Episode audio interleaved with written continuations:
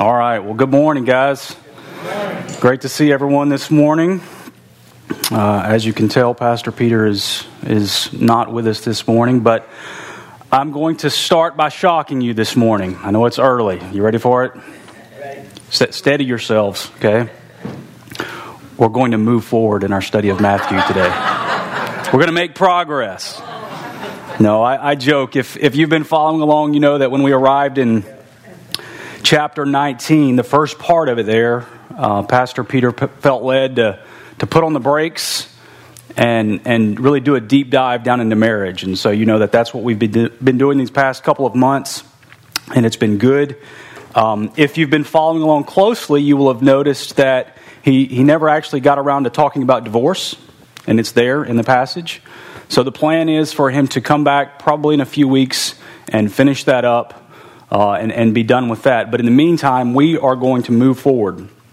And, in, uh, and actually, if the Lord wills, we're going to finish chapter 19 this morning. So if you would go ahead and, and get to Matthew chapter 19, I'm going to be looking at. That's bright. Can we turn those off? Thank you. no, no spotlight on me here. Uh, we're going to be looking at verses 13 to 30. Matthew 19. I'll go ahead and warn you, we may go just a little bit long, okay? So if you're looking at your notes and you're saying there's no way he's going to make it through this, just relax. We're not going to go really long, going to go a little bit long, maybe. We'll see. All right, well, let me, uh, let me pray for us, and then we'll go ahead and get started. Father in heaven, thank you for gathering us together again this morning. Thank you for your grace, Lord your keeping, preserving, sustaining, sovereign grace. Lord, we, we've, we've come into this room, each of us carrying our own burdens, our, our cares and concerns, and, and you, knowing all of those, have set before us Matthew chapter 19 and these two encounters with Christ that we're going to look at. And so, Father, I pray that you would set Christ before us as the all sufficient treasure and joy that He is. And Lord, I pray that you would minister to your people in, in ways that we don't even know is possible. By your Spirit, through your word, I pray in Jesus' name. Amen. All right, well, our passage today, it involves two encounters with Jesus, two different scenes. If you look there at your notes, you'll see two headings. The little children come, and a rich man departs. And at first glance, these two scenes may seem like they're completely disconnected, but it's worth noting that all three synoptics, Matthew, Mark, and Luke, place these two scenes, these two encounters, back to back in the same order. So there appears to be some connection. And I, think one of those connections is that they both communicate truth about the kingdom. If, if you remember back to chapter 18, it was all about life within the kingdom, how to do life as children in the kingdom.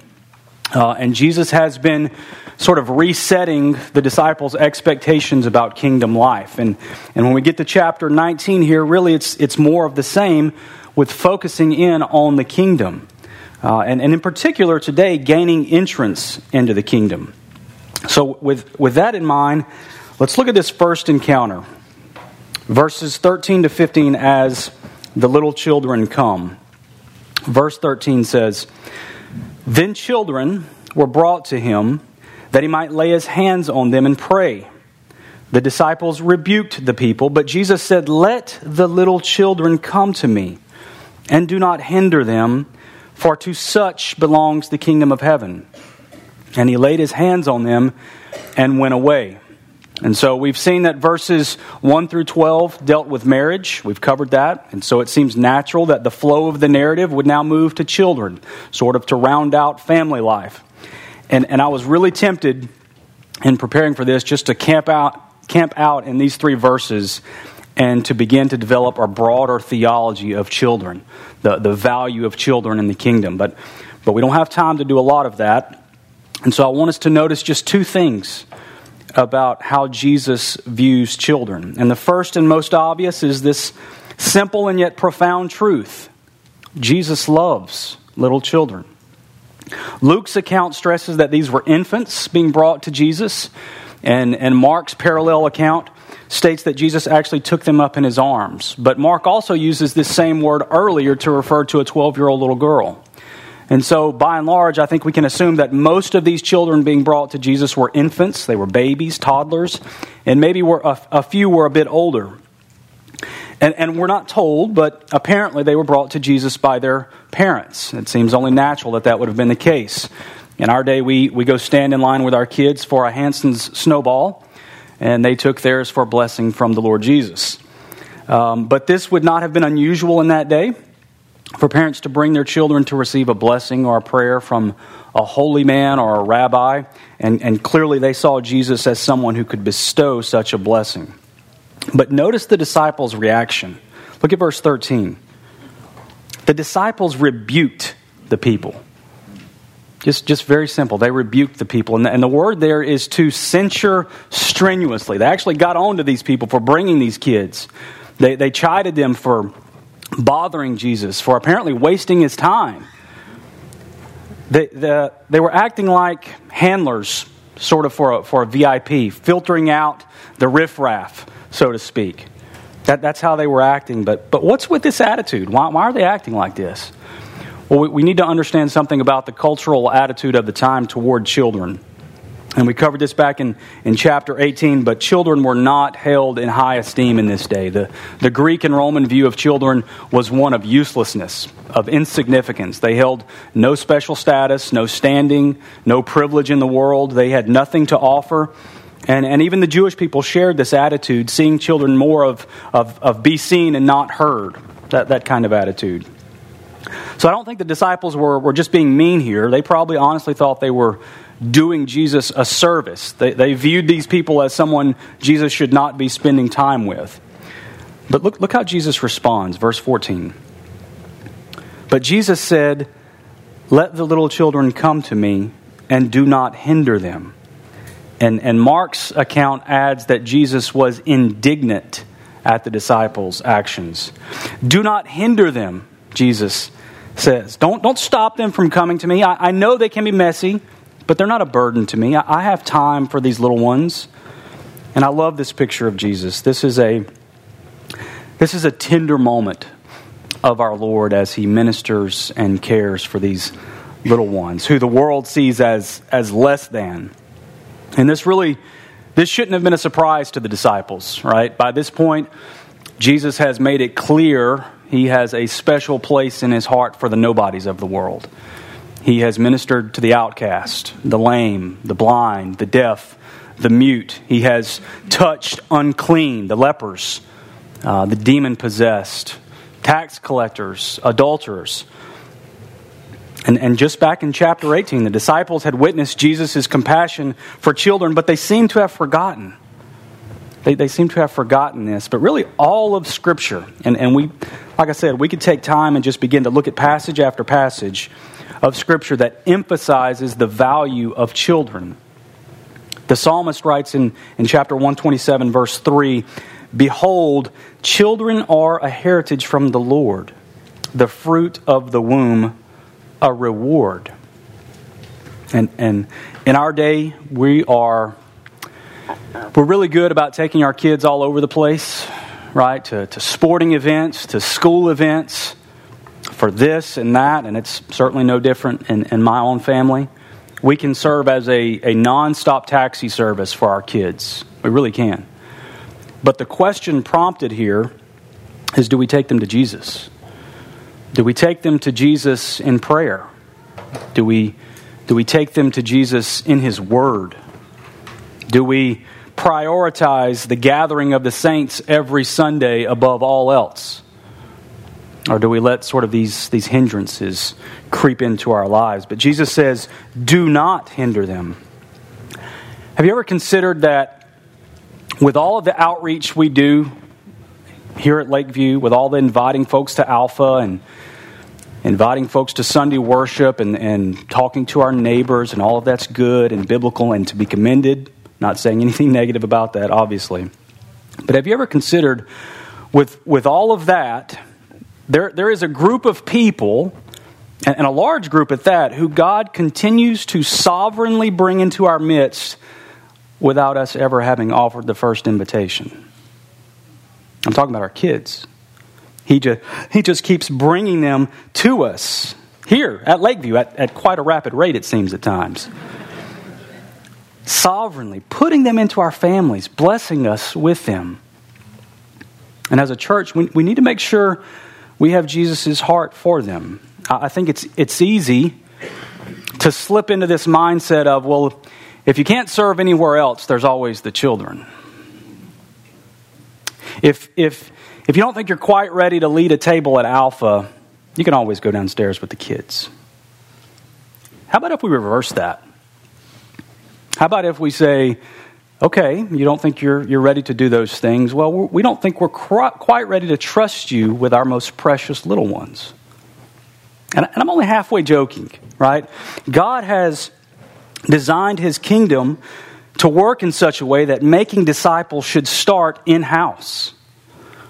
He has designed the spreading of his kingdom, at least in part, to rely on the perpetuation of a, of a personal, individual faith from one father to a son, from one mother to a daughter, from, from one generation of Lakeview churchgoers to the next. That's how he designed it. And the question is are we tracking that? Do, are, we, are we involved in that? Are we loving our children as Jesus loves them?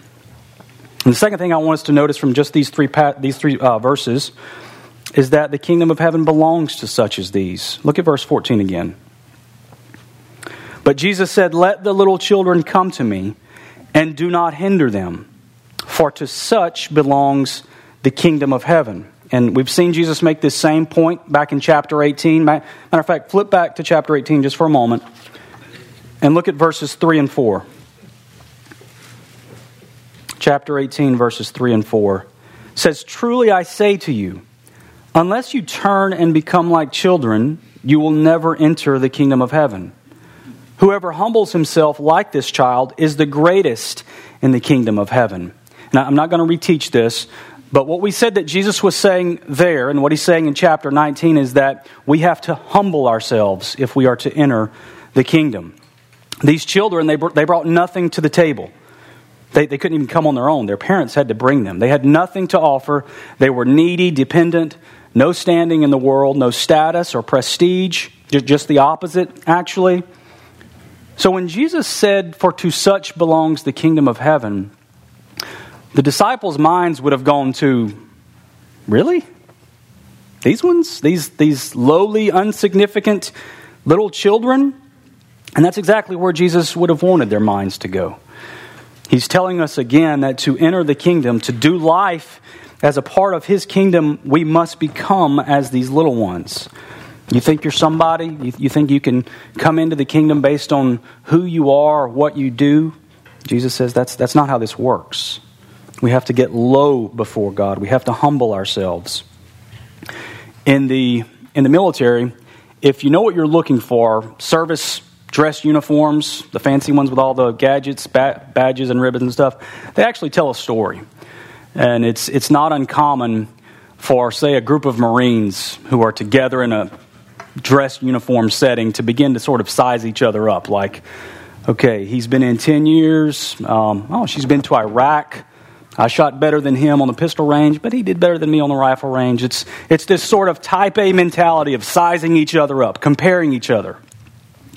That mentality is completely foreign to the kingdom.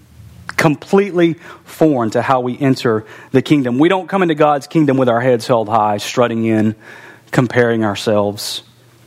When God, when God calls us to Himself, we go down before we go up.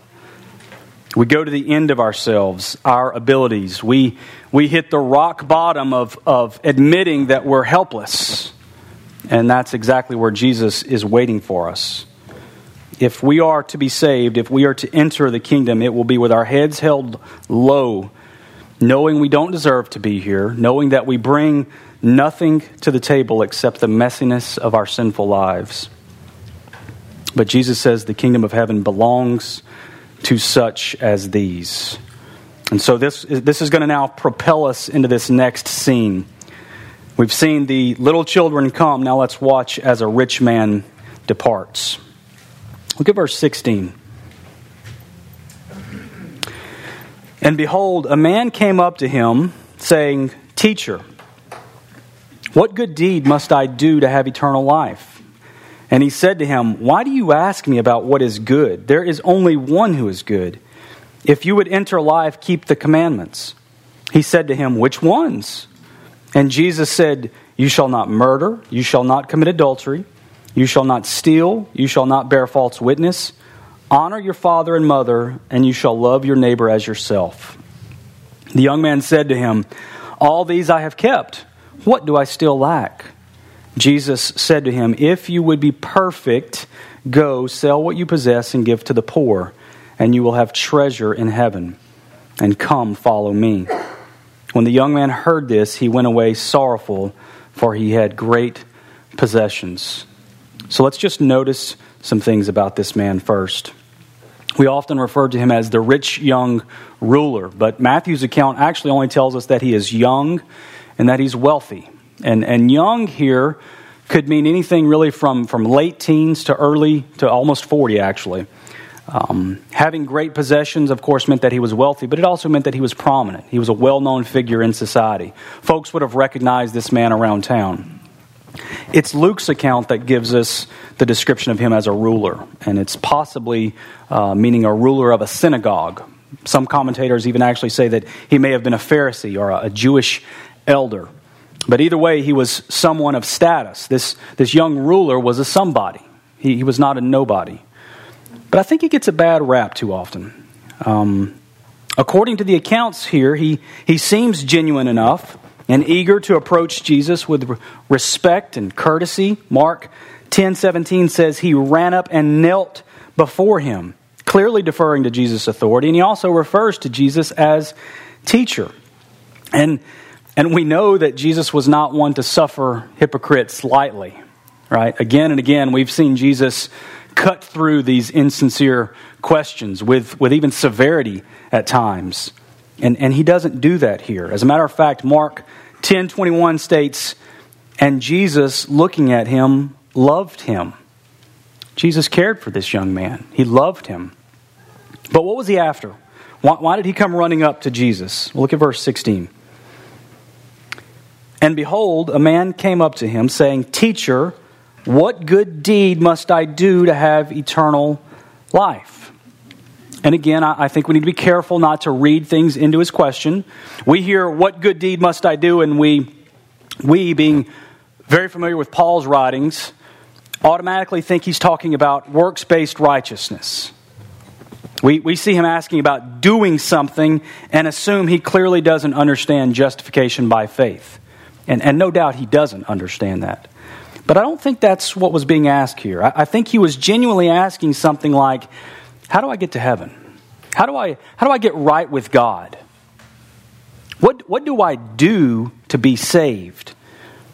And I, I think most of us would welcome that type of question. That's a good question. Someone were to run up and, and ask us that.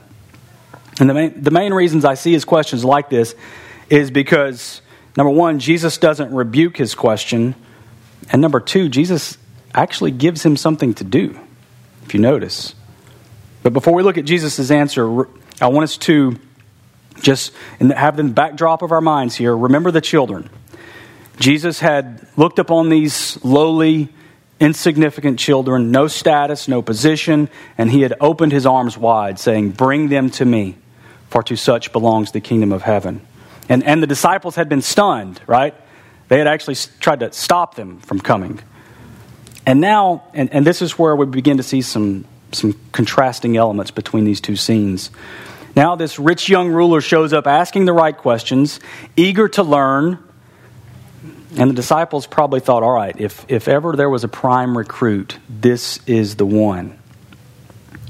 But as soon as this young man asked his first question, Jesus throws up a roadblock. Just throws it right up in front of him. Why do you ask me about what is good? Jesus says, Stop right there. Just stop. And, and the disciples were stunned. Look at their reaction a little bit later in verse 23. Skip down a little bit. And Jesus said to his disciples, Truly I say to you, only with difficulty will a rich person enter the kingdom of heaven. And skip to verse 25. When the disciples heard this, they were greatly astonished, saying, Well, who then can be saved? They thought this guy was a shoe in for the kingdom. And, and there are reasons for that. Under the old covenant administration, wealth and prosperity were often seen as a sign of God's blessings. There are many passages in the Old Testament showing that God's covenantal blessings came in the form of physical things, wealth and land and livestock and, and servants, etc. And, and we could get into what changed between the old and the new. But, but needless to say, by the disciples' reaction, they clearly believe this young man had already been blessed by God. They're saying, if, if, if this guy doesn't have it, who does? But Jesus is, remember, he's resetting their expectations. Status, wealth, religious activity, coming to church, reading your Bible, attending a small group, leading a small group, teaching school the word, being an elder, none of that gets us closer to gaining access to the kingdom. None of that. And quite frankly, this is, is shocking not only to the disciples, it's shocking to the world. True Christianity, biblical Christianity, always turns the world's ideas about religion on its head. Always. There's a passage that I love that emphasizes this point in 1 Corinthians chapter 1. Go ahead and flip over there for just a moment. 1 Corinthians chapter 1, there's a, there's a section of it in your notes, but I want us to look at the, the whole thing. Verses 26 to 29. This is Paul describing how God builds his kingdom. And I want us to notice how it is at complete odds with worldly status and privilege. 1 Corinthians 1, verse 26. For consider your calling, brothers. Not many of you were wise according to worldly standards, not many were powerful, not many were of noble birth. Listen to this. But God chose what is foolish in the world to shame the wise. God chose what is weak in the world to shame the strong. God chose what is low and despised in the world, even things that are not, to bring to nothing things that are, so that no human being might boast in the presence of God. God has his own standard operating procedures for building his kingdom, and it is complete, at complete odds with the world's. It, it puts to shame those who are wise in the world, those who are strong according to the world. But why does he do it like that? Why, why is this his why is this his way of business? Well, it's so that no one can boast in the presence of God. And I, I needed to be reminded of this, and, and, you may need to be reminded of this as well. We, we can easily slip into this, this form of our own judgment about who is and, and who isn't kingdom material. At times, I can almost so easily write someone off as being too far gone, too likely to be unreceptive for me to open my mouth and share the gospel. Or maybe it's on the other extreme. Maybe, maybe I sort of give someone a free pass because they're just a good, decent person, right? But good, decent people don't enter the kingdom blood bought sinners enter the kingdom. But this young man, he came asking about eternal life and being right with God. And so Jesus stops him, not to rebuke him, but to, to get him to think about what he's asking and who he's asking it to. Why do you ask me about what is good? Jesus says. There is only one who is good. Jesus is asking him to consider the standard of good. Where, where does such a thing even come from? Only God. Only God's law. And, and you're asking me this, Jesus says, which, which by the way is, is the right place to be asking the question. But have you made the connection between goodness and me? Do, do you approach me as someone who can merely point you to an authority on good, or do you recognize that I am the authority on good because it is my very nature. Jesus is trying to get him to think. And then he answers the man's question, already knowing where this conversation needs to go. Look at verse 17. And he said to him, Why do you ask me about what is good? There is only one who is good. If you would enter life, keep the commandments. You, you want to talk about being good, being moral? Okay. We'll go that route. keep the commandments. Which ones? He seems to eagerly respond with. He wants to know out of the 613 commandments in the Pentateuch, which ones does Jesus give priority to? And Jesus' response is very telling. He, he goes to the Big Ten, right? He says, Don't murder, number six. Don't commit adultery, number seven. Don't steal, number eight. Don't bear false witness, number nine. Honor your father and mother, number five. And then he gives this summary statement for all of those together. You shall love your neighbor as yourself. Jesus gives him what's known as the second table of the Decalogue. It deals with how we treat each other on the horizontal level of relationships. But he skips the first table. He skips numbers 1 through 4, and he also skips number 10, which is what, by the way? Do not covet, right? Those deal with how we treat and view God, starting with, with number 1 You shall have no other gods before me. Jesus, he knows what he's doing here, and it's, it's brilliant.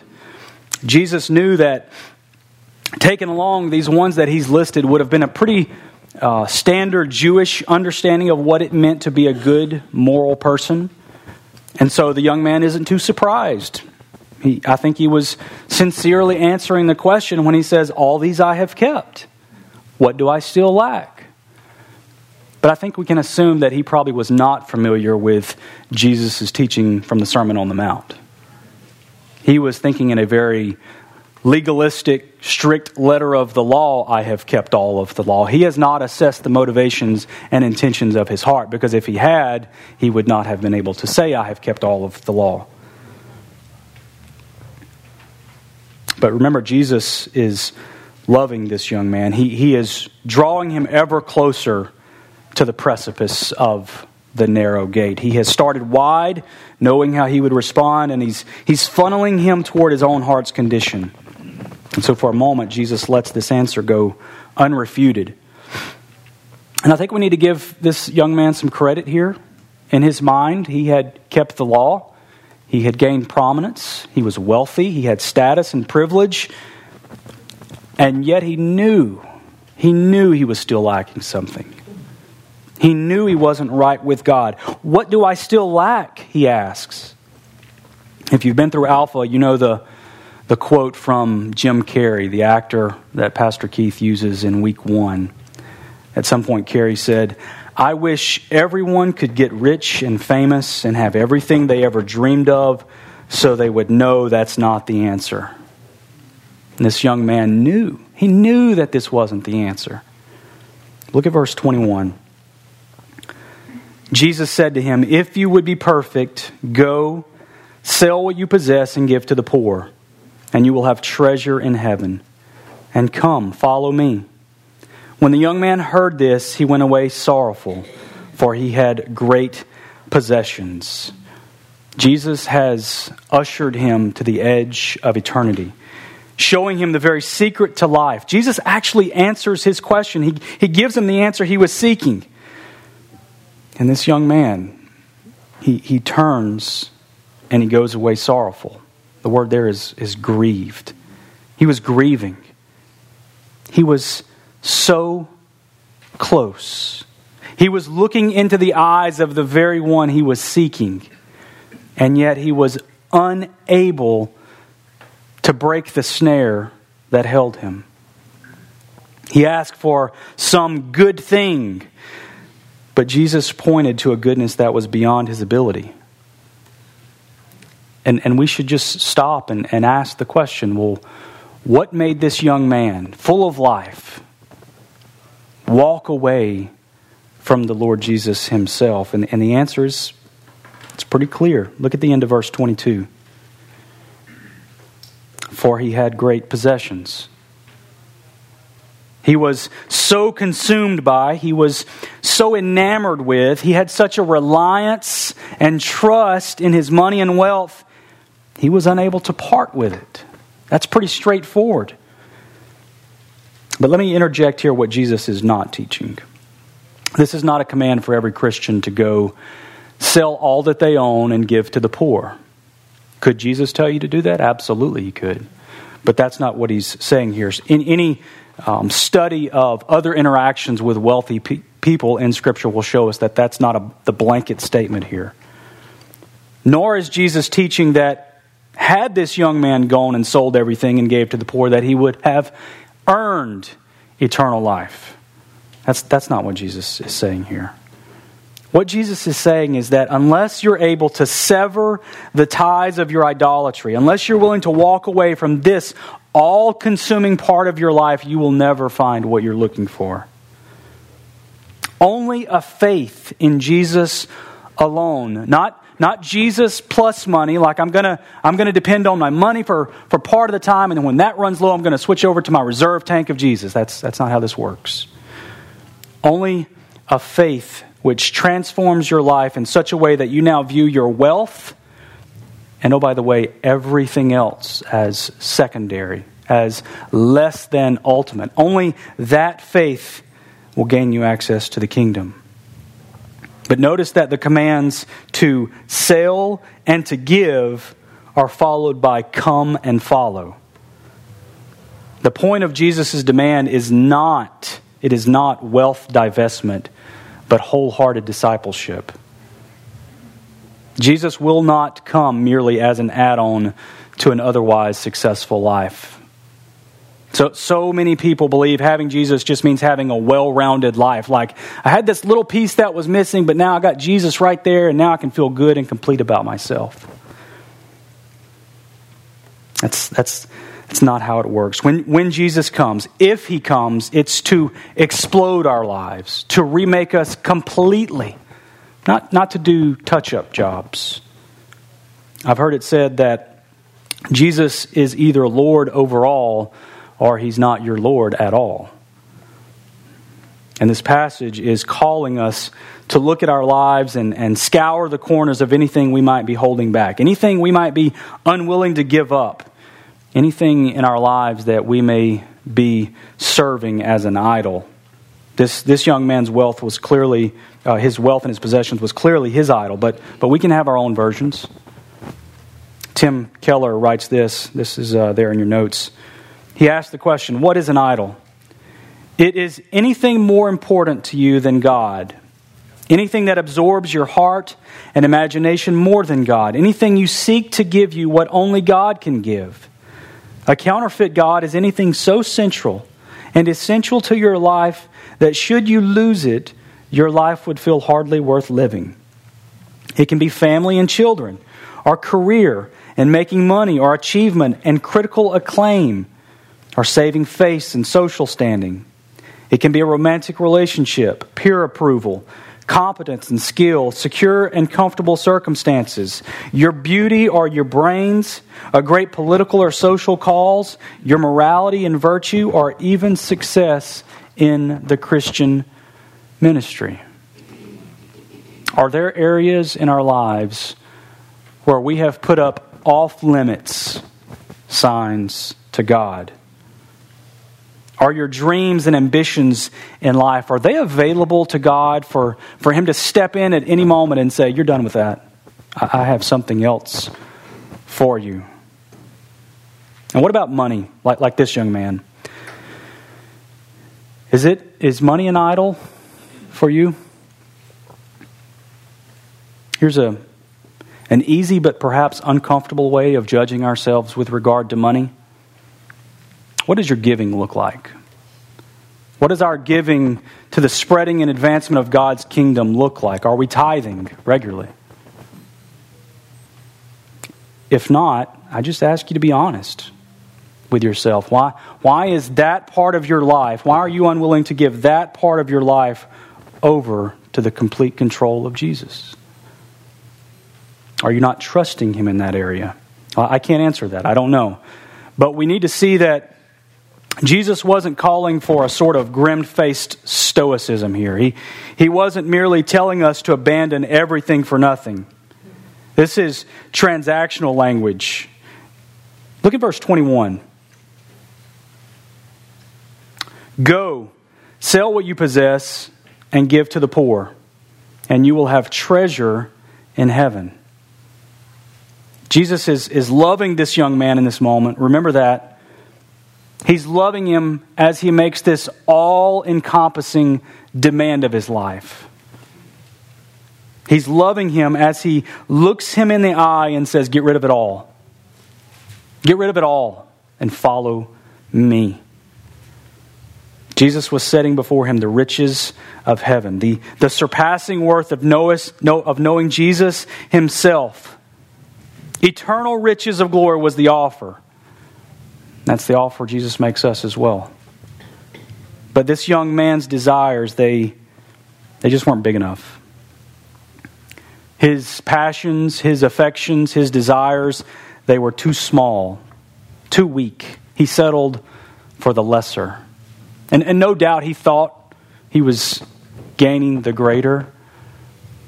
C.S. Lewis puts it like this I love this quote from The Weight of Glory.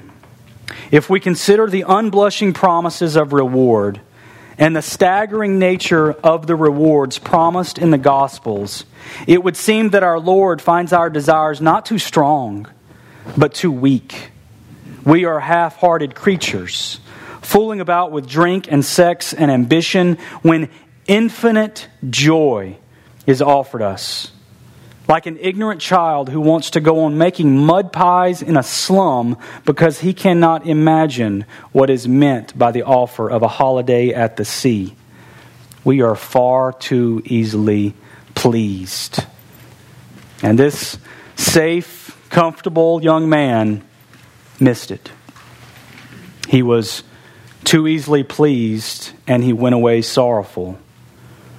Paul David Tripp says, Only when awe of God rules your heart will you be able to keep the pleasures of the material world in their proper place. So we've, we've seen the little children coming with nothing, their hands were empty, and Jesus welcomed them. And then we see this rich young ruler who came with, with the pride of possessions. His fists were clenched around his possessions, around his belongings, and Jesus, with his demand of total surrender, turned him away. So let's lastly look at the reasons Jesus gives for why this happened and the rewards he points us to. First, how does Jesus explain to his disciples what just happened? Look at verse 23. And Jesus said to his disciples, Truly I say to you, only with difficulty will a rich person enter the kingdom. Again, I tell you, it is easier for a camel to go through the eye of a needle than for a rich person to enter the kingdom. When the disciples heard this, they were greatly astonished, saying, Who then can be saved? But Jesus looked at them and said, With man this is impossible, but with God all things are possible. Now, if, if we don't read closely here, verse 23 and verse 24, they're going to seem like they contradict each other. 23 states it is difficult for the rich to enter heaven. 24 states it is impossible for the rich to enter, enter heaven by using this rather absurd idea of a camel passing through the eye of a needle. So, so which is it? Well, one solution that has, has been popular, but let me say, utterly refuted is to make, uh, make verse 24 refer to this supposed small gate, a low gate in the wall of Jerusalem that camels had to bow down and sort of kneel down and crawl through. That, that actually has been refuted um, pretty resoundingly. That would, of course, make verse 24 sound like it was merely repeating 23, that it's just difficult but not impossible for the rich to enter the kingdom. It's, it's an interesting sermon story, but I think that's about it. The, there is zero evidence that such a low gate like that ever existed. Almost all commentaries, scholars for today say that that never existed. And furthermore, it actually distorts what Jesus is saying. So the question is which is it? Is it, is it difficult or is it impossible? The answer is yes. In one sense, the verse 23 sense, Jesus is illustrating what the disciples had just witnessed. Namely, this when, when you have everything you need from money, it is difficult to admit you need God.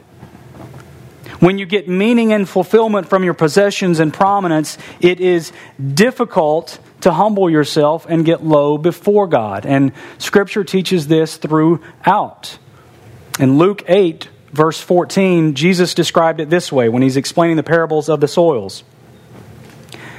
And as for what fell among the thorns, they are those who hear, but as they go on their way, they are choked by the cares and riches and pleasures of life, and their fruit does not mature.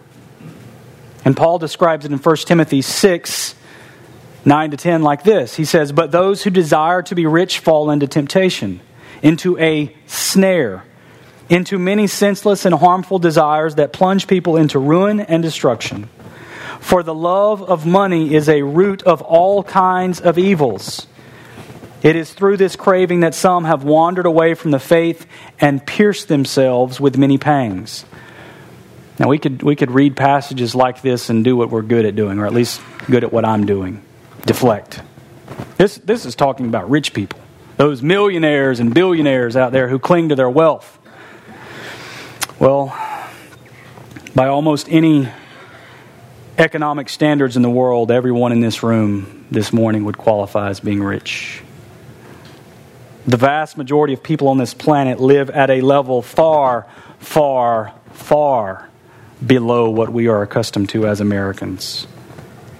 So we need to we need to hear verse 23 because verse 23 is peeking his head in room 200 this morning. It's talking to us. Jesus never hesitates to point out the dangers of money. And here Jesus is saying the snare of money is dangerous. Let's not make this complicated. He's saying it's dangerous. If your comfort and safety comes from your bank account, the reality is you will have no need of a sovereign Lord. It is difficult for a rich person to enter the kingdom of heaven. And in the other sense, the verse 24 sense, it is impossible for a rich person to enter the kingdom. Why? Because of the same reason, it's impossible for a poor person to enter the kingdom of heaven or a middle class person to enter the kingdom of heaven. Namely, God looks upon sinful man and yet demands utter perfection. And that is utterly impossible for us. Look at verse 26, this, this glorious, amazing verse 26.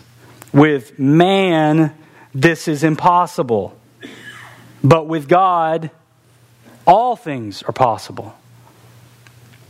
And this verse gets yanked out of context all the time. But what Jesus is pointing to in this reality is if, if left to ourselves to save ourselves, we, we won't make it. We, we have no hope of doing that. If, if we're left to try and escape the snare of the devil on our own, if left to try and, and conjure up a, a love for God and obedience, to his commands, we, we face an impossible task. Why is that? Why is it impossible? Because we are slaves to sin. Dead in our trespasses, Paul says. And dead folks don't just decide to be alive, they just lay there, being dead in their deadness. It is by God's sheer and sovereign grace that any of us can turn away from money, our prominence, our status, or any other idol we may have and walk into the waiting arms of Jesus. Salvation is from the Lord, Jonah 2 9 says. So, is it difficult for a rich person to enter the kingdom? Absolutely. Is it impossible for a rich person to enter the kingdom? Absolutely. And so finally, these, these last three verses, Jesus is going to assure us of our rewards. Verse 27 Then Peter said in reply, See, we have left everything and, and followed you. What then will we have? Jesus said to them, Truly I say to you, in the new world, when the Son of Man will sit on his glorious throne, you who have followed me will also sit on twelve thrones judging the twelve tribes of Israel. And everyone who has left houses or brothers or sisters, or father, or mother, or children, or lands, for my name's sake, will receive a hundredfold and will inherit eternal life. I just love Peter. Here, here's Jesus laying out these sobering, glorious realities, and Peter sort of clears his throat and says, um, we, We've left everything, which, by the, by the way, they haven't. They haven't. We've left everything and followed you. What, what do we get? And I love the fact that Jesus humors this question and he answers him. And we could dig down into what Jesus is referring to with these thrones. We could go to uh, Daniel 7 and Revelation 21 and other places, but suffice it to say, Jesus is talking about the roles the disciples will play in the administration of his new kingdom in the new heavens. That's, that's what the new world means there. It's the regeneration, the new kingdom, the new world, the new heavens. And it's clear they will hold some position of special status. And so Jesus gives this promise of reward specifically to the disciples. And then he turns and opens the coffers of his treasury to everyone else, to us. But I, I think we can be squeamish at times when it comes to thinking about our heavenly rewards, right? We, we like to run up to the edge and, and get a glimpse of it, but we don't, we don't want to stare too long at it because we think we need to do our duty for duty's sake, not to, not to get something out of it. But that's, that's just unbiblical. God has taken the time to point us to his rewards again and again in Scripture, to urge our obedience, all the while promising a reward, holding them up in front of us. So the proper response is not to, not to close your eyes and say, No, I'm too holy, don't show me the rewards. No, it's to embrace these promises, these rewards, and give thanks for what God has purchased for us through Christ. The truth is that for anyone who has denied himself for Christ, for anyone who has sacrificed for the kingdom, there is a crown waiting. And do you happen to know the going rate of exchange for a crown of glory in God's kingdom? It's one cross on Golgotha. And there's all the money in the world would never buy it because it's already been bought and paid for. Jesus is telling us there is a rich, glorious reward coming. And, and the centerpiece of that reward, guys, is, is Jesus himself. He's our treasure, He's our inheritance. If, if that doesn't get you spooled up and thinking about it, we, we need to check ourselves. Jesus is the infinite joy.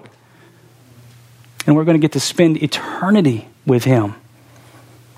It's staggering.